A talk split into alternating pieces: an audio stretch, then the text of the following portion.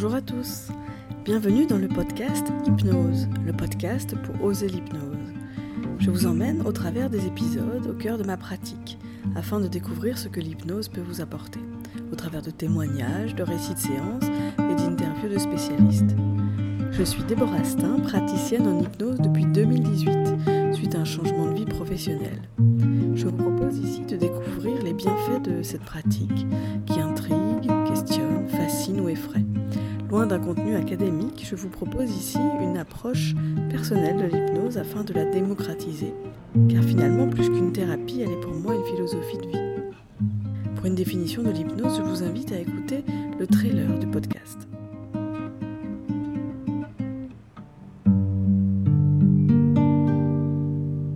Aujourd'hui, je vous propose des pistes de compréhension sur la façon dont l'hypnose va influencer la perte de poids.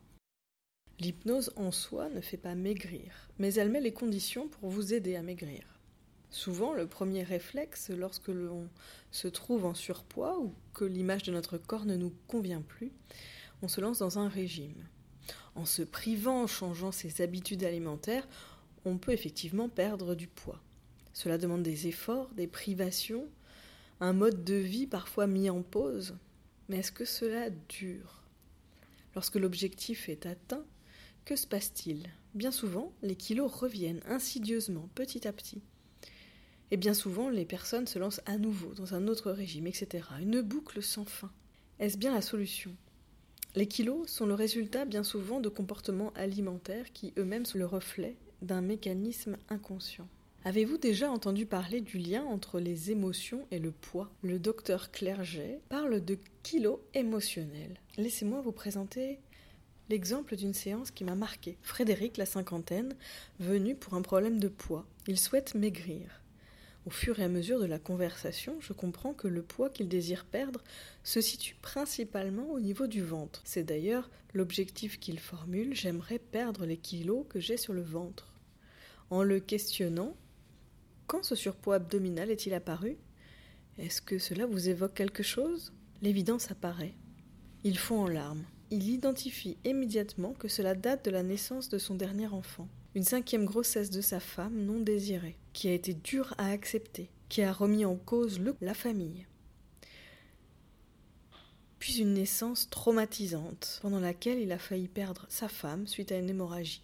Une charge émotionnelle forte, trop forte, non digérée, non conscientisée, sauf le corps, lui, le sait et il a emmagasiné tout ce stress, toutes ces émotions là, sur le ventre. Nous avons ainsi mis le doigt sur l'émotion à l'origine de ce surpoids. Et évidemment, c'est un élément déclencheur pour débloquer cette émotion. Mettre le doigt dessus et ainsi laisser le corps le désengrammer. Comme si le corps finalement s'était déformé, le mot est un peu fort, mais c'est l'idée, s'était déformé pour dire le mal non digéré. On parle d'ailleurs dans la langue française de digérer ses émotions. C'est bien la preuve que le lien entre se nourrir et les émotions est établi inconsciemment. Le problème du poids est complexe. Il peut aussi toucher à l'image de soi, à son enfance. Comment est-ce que vous avez appris à manger? Que signifie manger pour vous? Qu'est-ce que cela représente? Il peut s'agir aussi de défense. Les kilos agissent ainsi comme un rempart pour se protéger des autres, inconsciemment évidemment. Lorsque l'on souhaite perdre du poids, le docteur Clerget, dans son livre Les kilos émotionnels, nous dit Avoir de la volonté, c'est aussi travailler sur soi pour comprendre les raisons qui nous empêchent de perdre du poids malgré des régimes divers et variés. C'est rechercher les mécanismes inconscients qui nous empêchent de nous débarrasser de notre enveloppe graisseuse qui est extérieure à notre identité. Une des pistes de travail en cabinet est notamment d'identifier sous hypnose ce qui a constitué cette enveloppe graisseuse. L'inconscient propose alors des mots ou des images, puis d'aller ensuite détruire ce mur, ce rempart. Quelle libération Une fois libéré de ce mur, c'est son rapport à la nourriture qui peut évoluer. Comment ainsi se remplir autrement qu'en mangeant Selon le docteur Clerget, on grossit car on se remplit de nourriture pour combler une émotion, un stress, une expérience traumatisante. Or, on peut envisager de remplir ce vide finalement autrement. Le docteur Clerget explique entreprendre des exercices physiques ou d'autres activités qui sont autant de formes de nourriture et qui, elles, n'occasionnent pas de surpoids. C'est s'alimenter sainement, prendre du temps pour le repos, connaître ses propres limites, être attentif à ses ressentis ou à ses changements d'humeur, partager avec autrui ce qu'on éprouve. C'est ne pas s'oublier au profit de tous les autres, se faire aider par son entourage et par les professionnels. Il n'est en effet pas nouveau de penser à reprendre une activité physique pour maigrir, mais ce qui est nouveau, c'est cette notion de repos, de temps pour soi, de mettre aussi ses limites, de se recentrer sur soi, sur ses émotions. C'est un peu comme si tout ce que l'on niait, son stress, son anxiété, ses émotions non exprimées, se transformait ainsi en masse graisseuse. Aussi, passer par l'hypnose pour se poser, pour regarder tout cela, ce que l'on nie, ou tout simplement ce que l'on ne prend pas le temps de regarder. L'hypnose permet notamment de renforcer de façon inconsciente, naturelle, la volonté de maigrir ou de changer son alimentation. Par exemple en limitant le sucre ou les produits gras, ou tout simplement en réduisant les quantités ingérées. Frédéric, dont je vous ai parlé plus tôt, a choisi lui comme objectif de diminuer, voire d'arrêter le sucre. C'est également l'axe de travail choisi par David, qui a accepté là de nous partager son expérience.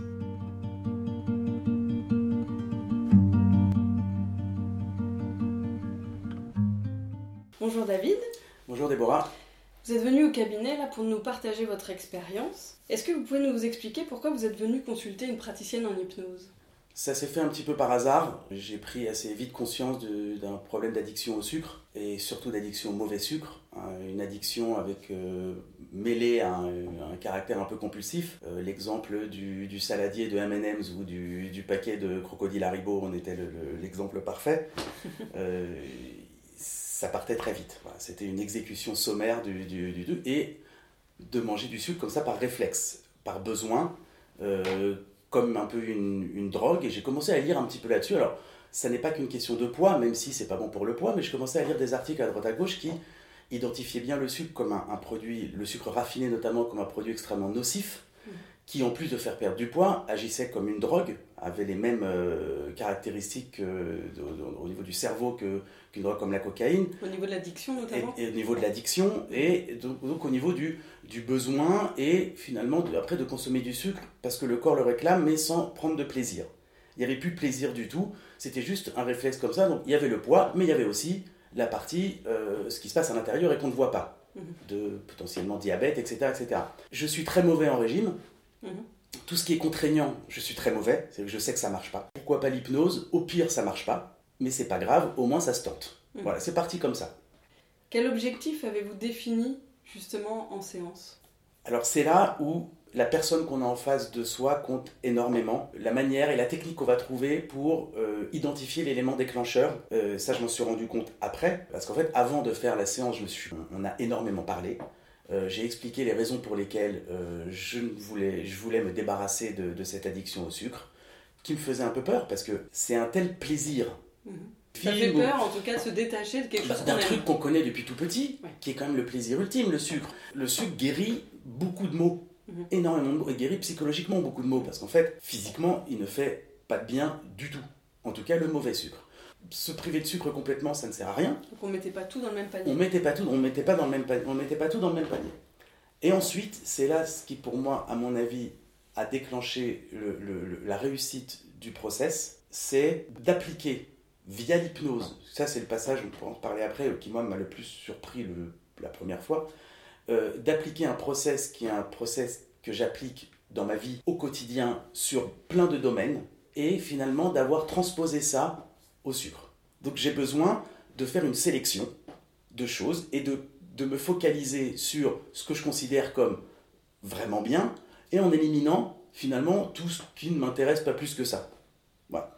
Et donc le déclic qui s'est fait à ce moment-là, puisque finalement on a ensemble transposé ce système de pensée, je ne dis pas que c'est un bon système de pensée, c'est le mien, on a transposé ce mécanisme qui est très naturel chez moi à ça.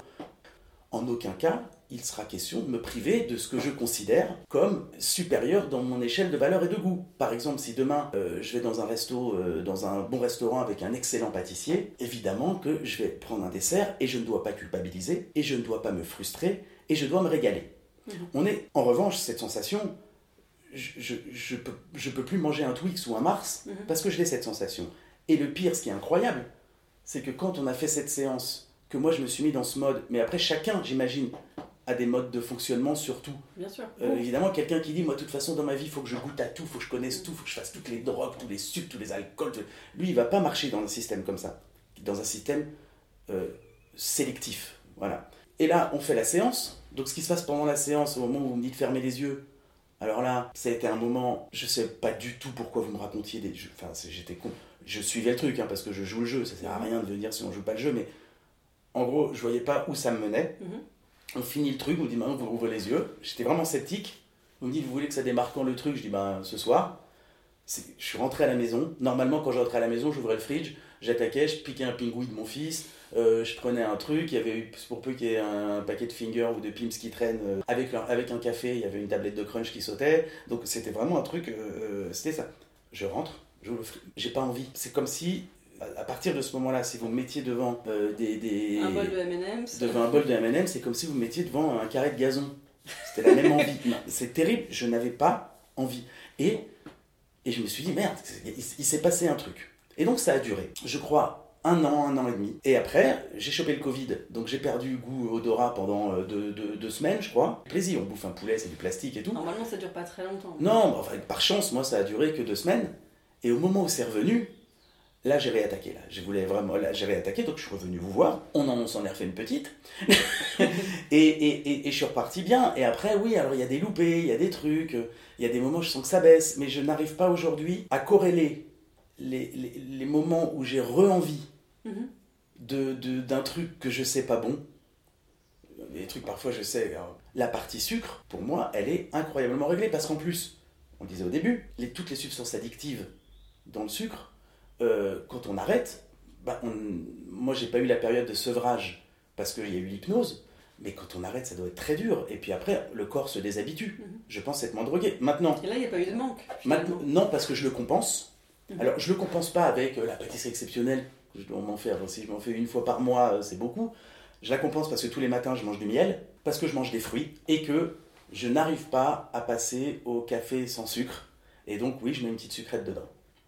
Et Ça donne un côté un peu, oui, bah, ça s'appelle un édulcorant, donc c'est un côté édulcoré. Mais j'ai ma sensation. Et le soir, généralement, après dîner, je me prends un petit carré de chocolat noir, 70% et tout. Plus chocolat la noir que je ne mangeais pas. Je détestais ça, je ne mangeais que du crunch, euh, du, du Milka, du Galac. euh, donc j'ai le goût sucré. Mhm. Mais après, je, je craque plus. Et, Donc vous êtes sucre- resté sur les bons sucres, Ouais. finalement. et les mauvais sucres, mais j'ai pas mangé un truc Haribo depuis, bah, depuis la première fois qu'on s'est vu, je crois.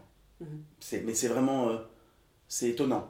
Donc voilà, et, et je considère que effectivement l'hypnose m'a aidé à me désintoxiquer. Ce qui est chouette dans votre histoire aussi, c'est que vous n'avez pas eu finalement à faire de, de restrictions. C'était pas, ça s'est fait naturellement. À Il n'y a pas eu de moment, volonté de votre part de dire non, je touche pas à ce sachet de bonbons. Mais ça marche pas ça en fait. Donc la magie de l'hypnose, ça a été justement de ne pas avoir à lutter contre votre volonté, contre Exactement. votre envie. Ça a gommé cette envie. Ça a gommé l'envie. Mhm. Mais ça a gommé l'envie de manière totalement inconsciente. C'est-à-dire que je- Et c'est ça qui est un peu déstabilisant dans le truc, c'est pas maîtrisé. Mhm. Vous avez mal à la tête, vous prenez un doliprane, vous avez plus mal, vous savez pourquoi. Mhm. Vous avez pris le doliprane. Là, il se passe un truc qu'on ne maîtrise pas, donc on a une personne extérieure qui rentre un petit peu dans notre mécanisme euh, intellectuel et psychique, ce qui, avec vous, est, est moins dérangeant parce que ce qui est moins effrayant, c'est que vous n'avez pas un côté gourou. Alors après, il s'est passé un truc bizarre euh, dans la dernière euh, séance qu'on a fait, je crois qu'on a fait trois ou quatre. Et je pense que mon cerveau a fait une association d'idées, euh, c'est que euh, je ne mange plus de sucre, mais je ne mange plus non plus de fromage de vache. Et donc, ouais, et j'ai plus envie. J'étais un gros bouffeur de fromage. Que diriez-vous que l'hypnose vous a apporté? L'hypnose m'a apporté, en tout cas dans cette, péri- dans cette période de ma vie, plus que ce que je pensais. Si on m'avait demandé avant, j'aurais dit ça m'apportera rien.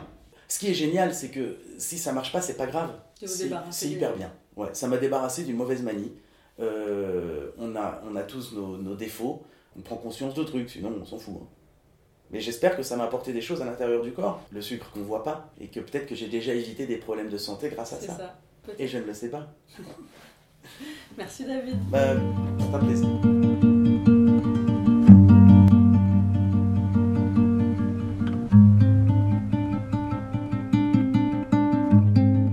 Je vous propose là un exercice d'auto-hypnose assez court pour expérimenter. Prenez un temps pour vous, un temps calme. Vous pouvez écouter la relaxation de l'épisode 2 sur le sommeil pour vous mettre en condition. et être prêt à faire ce voyage hypnotique, ce voyage sur le poids. Le poids, c'est finalement un élément extérieur à nous qui vient nous encombrer le corps, qui vient là autour de nous, autour de notre corps. Vous allez pouvoir, en fermant les yeux, en vous concentrant sur ce corps, sur cette barrière, l'imaginer. Imaginez cette barrière, ce mur que votre corps a érigé au fur et à mesure des kilos. Ce mur-là qui se présente devant vous, autour de vous, Observez ses couleurs, sa forme. Est-ce que c'est des briques ou est-ce que c'est comme une barrière d'extérieur? Observez ce qu'il y a là. Chacun des éléments de ce mur constitue quelque chose que votre esprit inconscient a posé. Il y a peut-être des mots qui vous viennent comme des émotions, de la colère, de la frustration, de la tristesse, de l'abandon. Mettez les mots qui vous conviennent. Observez ce mur. Qu'est-ce qui a forgé ce mur? Laissez votre inconscient là vous proposer des éléments. Peut-être sous forme de mots ou bien sous forme d'images. Il n'y a pas besoin de conscientiser, d'en être vraiment conscient de ce qui constitue ce mur. Laissez faire ce qui vient, peut-être des émotions tout simplement. Ce qui est important, c'est d'observer ce mur, de sentir qu'il est là, qu'il est présent. Et puis vous allez, à votre manière, pouvoir aller le détruire. Je ne sais pas avec quel outil, quel ustensile vous allez détruire ce mur. Mais si vous êtes prêt, si c'est le bon moment, allez-y. Visualisez votre objet, la manière dont vous allez détruire ce mur. Et vous pouvez ainsi détruire brique après brique, autant que possible. Vous le détruisez. Vous n'en avez plus besoin. Et le mur se fissure, le mur casse, le mur s'écroule au fur et à mesure que vous le détruisez. Vous permettant ainsi de vous libérer de ça, de vous libérer de ce mur et de partir loin, de prendre votre chemin, de laisser ce mur derrière vous, détruit, d'être prêt à de nouvelles aventures, à d'autres choses. Et vous pouvez être fier de vous, vous pouvez être fier de ce que vous avez fait, de ce que vous avez accompli. Prenez le temps de sentir peut-être cette fierté ou l'émotion qui est là, présente, maintenant que vous avez détruit ce mur. Vous pouvez maintenant visualiser comment ce sera demain, après-demain et dans les semaines à venir, maintenant que vous n'avez plus ce mur, ce mur émotionnel dont vous n'avez plus besoin. Qu'est-ce qui se passe pour vous? Imaginez des scènes de la vie quotidienne, euh, chez vous, au travail. Qu'est-ce qui se passe maintenant que vous avez franchi cette barrière, que vous vous êtes affranchi de cette barrière? Laissez votre esprit vous emmener dans ces situations du futur, et puis vous ramener tranquillement au moment présent, sentir à nouveau le fauteuil, les points de contact avec le fauteuil, reprendre une grande respiration. Et quand vous êtes prêt, vous ouvrirez les yeux afin de revenir là, plein et entier, prêt pour cette nouvelle aventure.